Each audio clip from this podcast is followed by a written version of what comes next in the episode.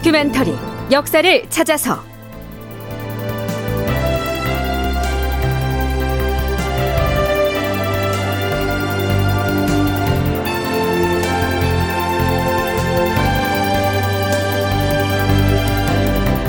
제 1110편 사행길을 가로막은 요동경약 양호. 극본 이상락 연출 황영선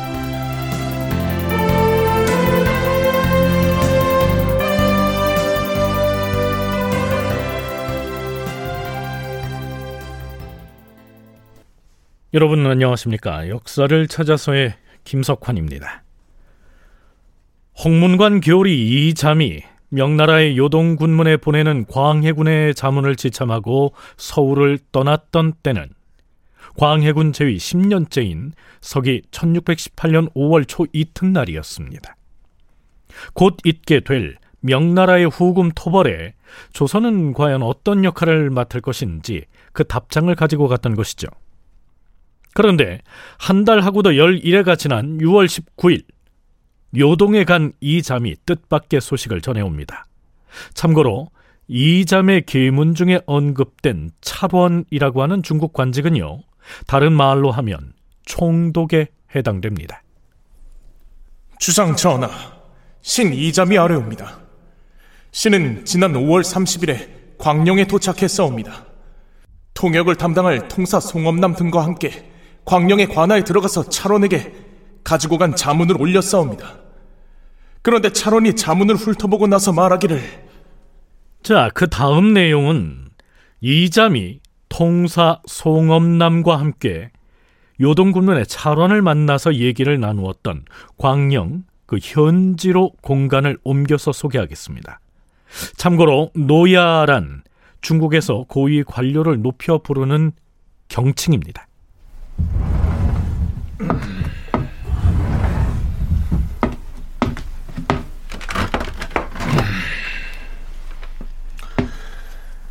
조선에서 국왕의 자문을 가지고 왔다 하였는데 우선 조선 사실에게 묻겠다.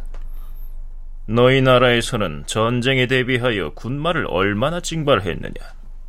애당초 노예께서 보낸 자문에 화기수 7천 명을 징발하라고 명하였기 때문에 그 명에 따라 병력 7천을 간신히 징발했습니다. 그때와 지금이 사정이 같은가? 당초에는 변방의 사태가 급하지 않은 때였기 때문에 병력 수를 7천으로 언급했던 것이다. 그러나 현재는 여진 오랑캐의 세력이 매우 성대해졌기 때문에 우리 조정에서도 온 나라의 군대를 모두 동원하여 대대적으로 정벌을 하려고 준비하는 중이다. 그러한 사정을 알았으면은 급히 수만 명의 군병을 징발해놓고 명을 기다려야 할 것이 아닌가? 그런데 고작 7천 명으로 책임을 떼우려고 하다니 어찌 감히 이럴 수가 있는가? 찰원의 목소리는 준엄하였으며 안색이 붉게 상기되었다. 그러자 사신 이잠과 통사 송엄남은 황급히 마루 아래로 내려가서 무릎을 꿇고 제삼 머리를 조아리며 읍소하였다. 우리 조선은 임진년의 병난을 겪은 뒤로 아직 민생이 안정되지 못한 탓으로 물력이 빈약하기만 합니다. 군조를 징발하여 훈련시키려고 아무리 부지런히 힘을 써도 병력이 워낙 취약하여서 강성할 군대를 만들 수가 없는 실정입니다. 그뿐만이 아닙니다. 우리나라는 동쪽과 남쪽으로는 외적을 방어해야 하고 서쪽과 북쪽으로는 오랑캐에 대비하고 있는 만큼 각 진지에 배치된 군사들을 제외하고서 별도로 군병을 징발하여 훈련시키기가 여간 어려운 일이 아닙니다. 그리하여 그 7천이라는 숫자마저 간신히 채웠습니다. 사정이 이러하여서 수만 명의 병력을 징벌해내기는 정말로 어려운 실정임을 해량하여 주십시오. 통사인 송엄남이 눈물을 흘리면서 간절히 호소하였다. 그러자 사신인 이잠도 역시 눈물로 하소연하였다. 차론 노약게 거듭 호소하거니와 우리 조선이 200년 동안이나 지성으로 중국을 섬겨온 사실은 온 천하가 다 아는 일입니다. 특별히 임진년의 전쟁 때에는 은혜를 베풀어서 우리나라를 다시 일으켜 주었을 뿐만 아니라 우리의 국왕이 왕위에 오른 이후로도 특별히 황제 폐하께서 돌보아 주셨으니 그 정성이 하늘에 닿았다고 할 것입니다. 우리 조선과 중국은 의리상으로는 군신지간이지만 은혜로 보면 실로 부자지간과 같다 할 것입니다. 하물며 중국 조정에서 후궁 오랑캐를 대대적으로 토벌을 하기로 하였는데 우리가 어찌 조금이라도 대만이하여서 도리를 가르치겠습니까? 그러니 제발 이점과 송엄남은 그렇게 호소를 한 다음 일단 자리에서 물러납니다.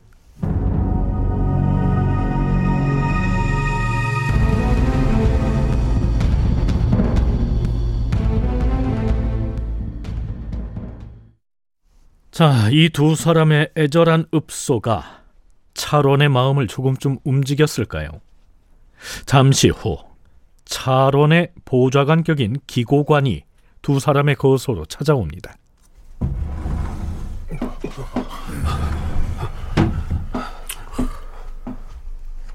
우리 차론 노약께서 당신네 나라 서북 방면의 지도를 좀 보았으면 좋겠다고 하셨습니다. 아, 그래요?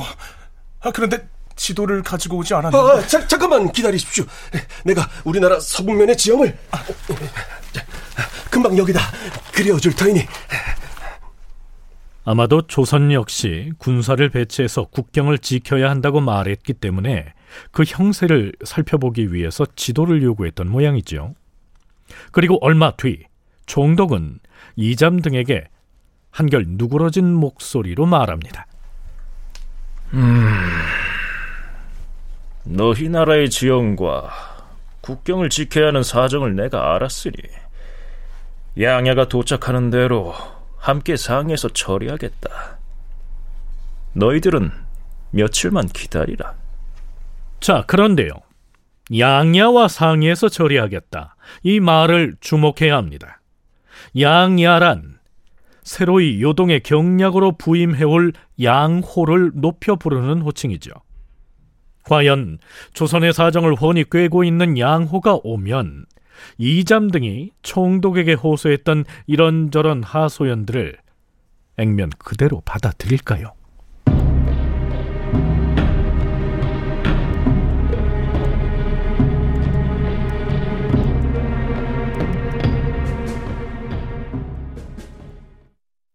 그리고 시간이 흘러 드디어 요동 경략으로 임명된 양호가 북경을 출입하는 관문인 산해관을 거쳐 광령에 부임해 옵니다. 지난 시간 말미에 잠깐 언급했듯 이 양호는 이잠이 요동 군무에게 전하려고 가져온 자문을 빼앗아서 읽어보고는 돌려주지 않고 압수해 버립니다. 내용에 문제가 있으니 조선 조정에서 자문을 고쳐 써서 다시 제출하라는 것이죠. 그런 다음에 양호 자신이 직접 작성한 자문을 조선 조정에 보냅니다. 아니 그러니까 요동 순무에게 전해줄 자문을 경략 양호가 미리 살펴보고는 다시 써오라고 우리 조정에다 반려를 한 셈이다 이 말이 아니오 글쎄 그렇다니까요. 어, 어찌 이런 일이 양경략이 우리 사신들에게 뭐라고 했는지 아세요? 장차 전쟁이 벌어지면 중국군과 조선군을 모두 자신이 지휘할 것이라고 했다는 것이에요. 그뿐 아니라 장차 우리나라의 사정을 봐줄 것인지 아니면 혹독하게 대할 것인지의 여부가 모두 자기 손에 달려 있다고 했다는 것입니다. 우리가 요동 순모에게 보내는 자문에서 병력 만 명을 징발하겠다는 말만 포함시켰어도 이 자문을 다시 써라고 하지는 않았을 텐데 이 7천이라는 숫자를 고집하더니 이 사단이 난 거 아닙니까? 사실 7천 병력도 징발이 어렵다느니 그마저도 국경 너머로는 가지 않고 우리 국토의 변방에만 배치하게 해달라. 뭐 이런 억지 요구를 한 것을 양호가 괘씸하게 여긴 것이지요. 음, 이런 말 하기는 조심스럽지만 사실 그것을 가장 고집스럽게 주장하신 분이 바로 우리 주상전하가 아니었습니까? 전하와 비변사 사이에 그 문제로 밀고 당기고 하느라고 회답이 한정없이 늦어진 것도 전천하납시오.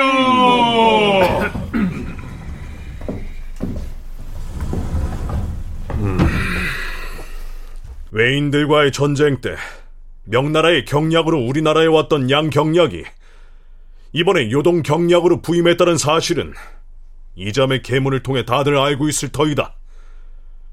그 양 경략이 이번에 우리가 요동 군문에 보낸 자문의 내용을 문제 삼으면서 내용을 고쳐서 다시 보내라고 하였다는데 경들의 의견은 어떠한가? 자, 비변사 대신들의 의견을 듣기 전에 먼저 요동경략 양원이 보낸 자문의 내용 중 일부를 살펴볼 필요가 있겠죠. 요동경략 양호가 조선국 국왕께 전합니다. 흉악한 오랑캐 두목 누르와치가 하늘을 거역하고 감히 중국을 범하였기에 군대를 일으켜서 단호히 정보를 해야 한다는 생각은 온 천하 사람들이 공통적으로 갖고 있습니다. 이번에 우리 황제 폐하께서 나에게 특별히 사람을 보내서 군사 업무를 경략하도록 임무를 부여하였습니다. 황제 폐하께서 나에게 내린 직서 내용에는 특별히 조선을 고무시키도록 하라 이런 분부가 들어 있었습니다. 황제가 자신에게 내린 직서에 조선을 고무시키라 이런 내용이 있었다는데요. 글자 그대로는 조선을 격려하고 용기를 주라 이런 뜻이죠. 하지만 양호는 그 표현을 조금 더 적극적으로 해석했던 것 같습니다. 더 들어보시죠. 그래서 장차 있게 될 토벌 작전에서 조선과 힘을 합쳐 공동으로 원수를 갚음으로써 황제 폐하의 분부에 부응하려고 하였던 것입니다. 그런데 마침 홍문관 교리 이잠이 국왕께서 요동군문에 회답하는 자문을 갖고 있기에 그 내용을 살펴보았는데 그 자문의 내용을 살펴보니 그저 관망이나 하겠다는 것이었어요. 뿐만 아니라 문맥을 살펴보니 그 문장의 의도가 또한 올바르지 못했습니다. 사신으로 온 이잠이 한 얘기 또한 국력이 넉넉하지 못하다 호미 메고 쟁기 잡은 사람들이 어찌 군인으로 징발하겠냐는 등 온갖 핑계를 대고 있는데 자신이 명나라 조정에 이런 내용을 보고하면 문제가 더 커질 테니 요동 군문에 보내는 자문을 고쳐서 다시 써오라 이런 얘기입니다. 고려대 한국사연구소 장정수 연구교수의 얘기입니다. 양호는 조선을 너무 잘 알거든요. 어, 말은 이렇게 썼는데 어, 오, 기 싫다 이거구나 이게 딱 안 거죠. 한 번은 간파를 했고 그래서 나중에 명실록에 보면 물리쳤다 이렇게 표현을 해요. 오기 싫어하길래 물리쳤다. 그러니까 남들은 속일 수 있어도 나는 못 속인다. 니네 이거 오기 싫다는 거잖아. 이러면서 다시 써와라. 이거를 가지고 순무하고 총독에게 회담해서는 안 된다라고 하는 겁니다. 근데 이 총독이라고 하는 것은 어딨냐면 미룬이라고 하는데 미룬은 산해관 안쪽에 있어요. 근데 요양 광령은 산해관 바깥쪽에 있죠. 그러니까 관내, 관외라고 하는데 계료 총독에게 보고가 들어가면 계료 총독은 의무적으로 병부와 논의를 공유하게 되어 있습니다. 다시 말해서 이 양호가 만약에 이자이든 여러 이제 관원들이 오는데 이 사람들을 통과시켜서 계료 총독에게 이 문서를 가져가게 되면 이건 명조정에 바로 다이렉트로 들어가게 돼 있어요. 그래서 여기서 딱 잘라서 다시 써와라. 그러면서 양호는 자신이 하고자 하는 말을 이렇게 정리합니다. 이제 내가 조선 국왕에게 약속을 하겠습니다. 만 명의 정예 병력을 미리 뽑아서 한 달가량의 양식을 아울러 마련한 뒤에 조선의 국정에서 대기하게 하십시오. 그리하여 겨울철에 진격을 할 때까지 기다렸다가 우리 요동의 정예병과 함께 합동으로 공격에 들어가십시다. 그렇게 하면 열흘 안에 이를 끝마칠 수 있을 것입니다. 조선군과 명나라군이 요동에서 연합작전을 감행하면 열흘 안에 후금 군대를 간단히 물리칠 수 있다고 큰 소리를 칩니다. 글쎄요. 조선에선 그 말을 믿었을까요? 일찍이 누라치군의 전투력을 막강하게 평가해온 광해군만은 양호의 그 말을 전혀 믿지 않았겠죠.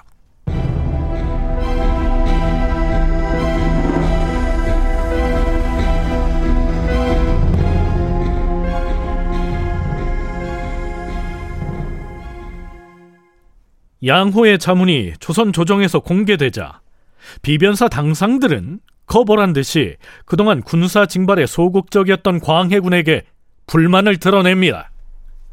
전하, 삼가 이번에 보내온 양 경략의 자문을 보건대 우리나라가 중국을 기꺼운 마음으로 지원하지 않으려 했던 것을 괴이하게 여기고 있사옵니다.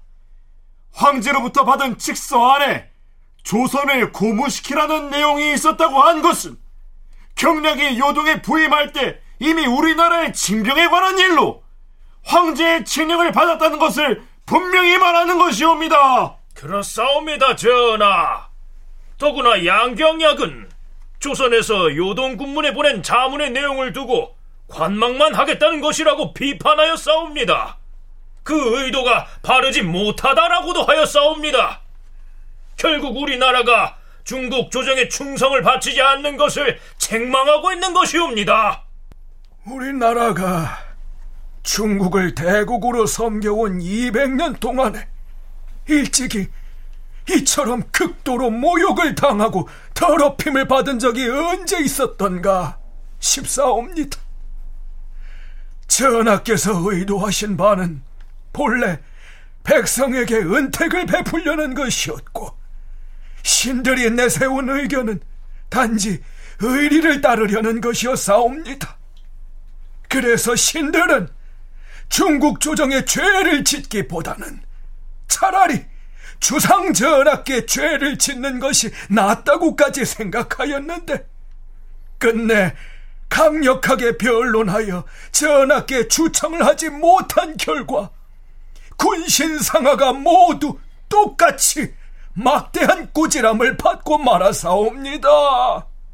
자, 어떻습니까?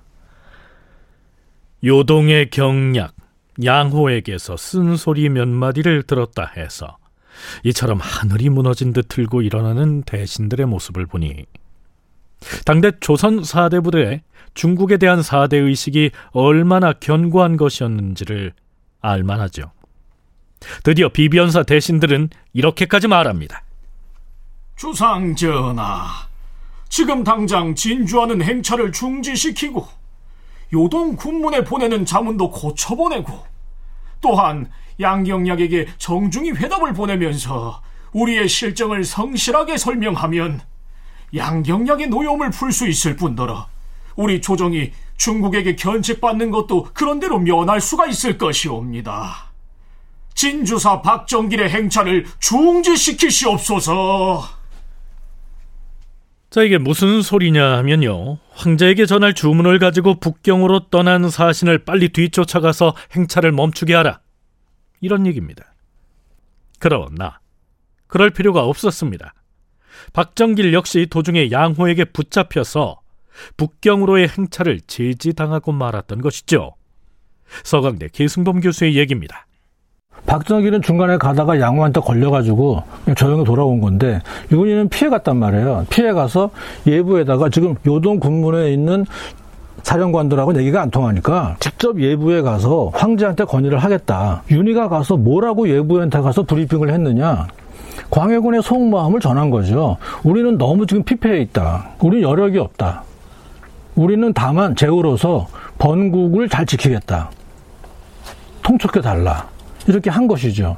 그러니까 비변사에서는 뭐 그 소식을 듣고 아 자기가 뭔데 가서 그런 브리핑까지 하고 거의 괜히 가서 오해 조선이 명나라한테 충순하지가 않네.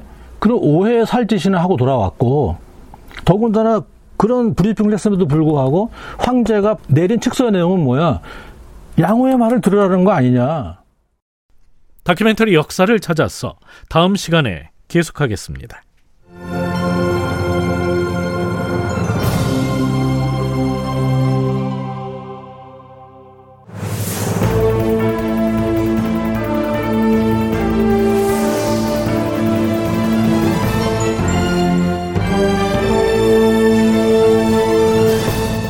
다큐멘터리 역사를 찾아서 제 1110편 사행길을 가로막은 요동경약 양호 이상락 극본 황영선 연출로 보내드렸습니다.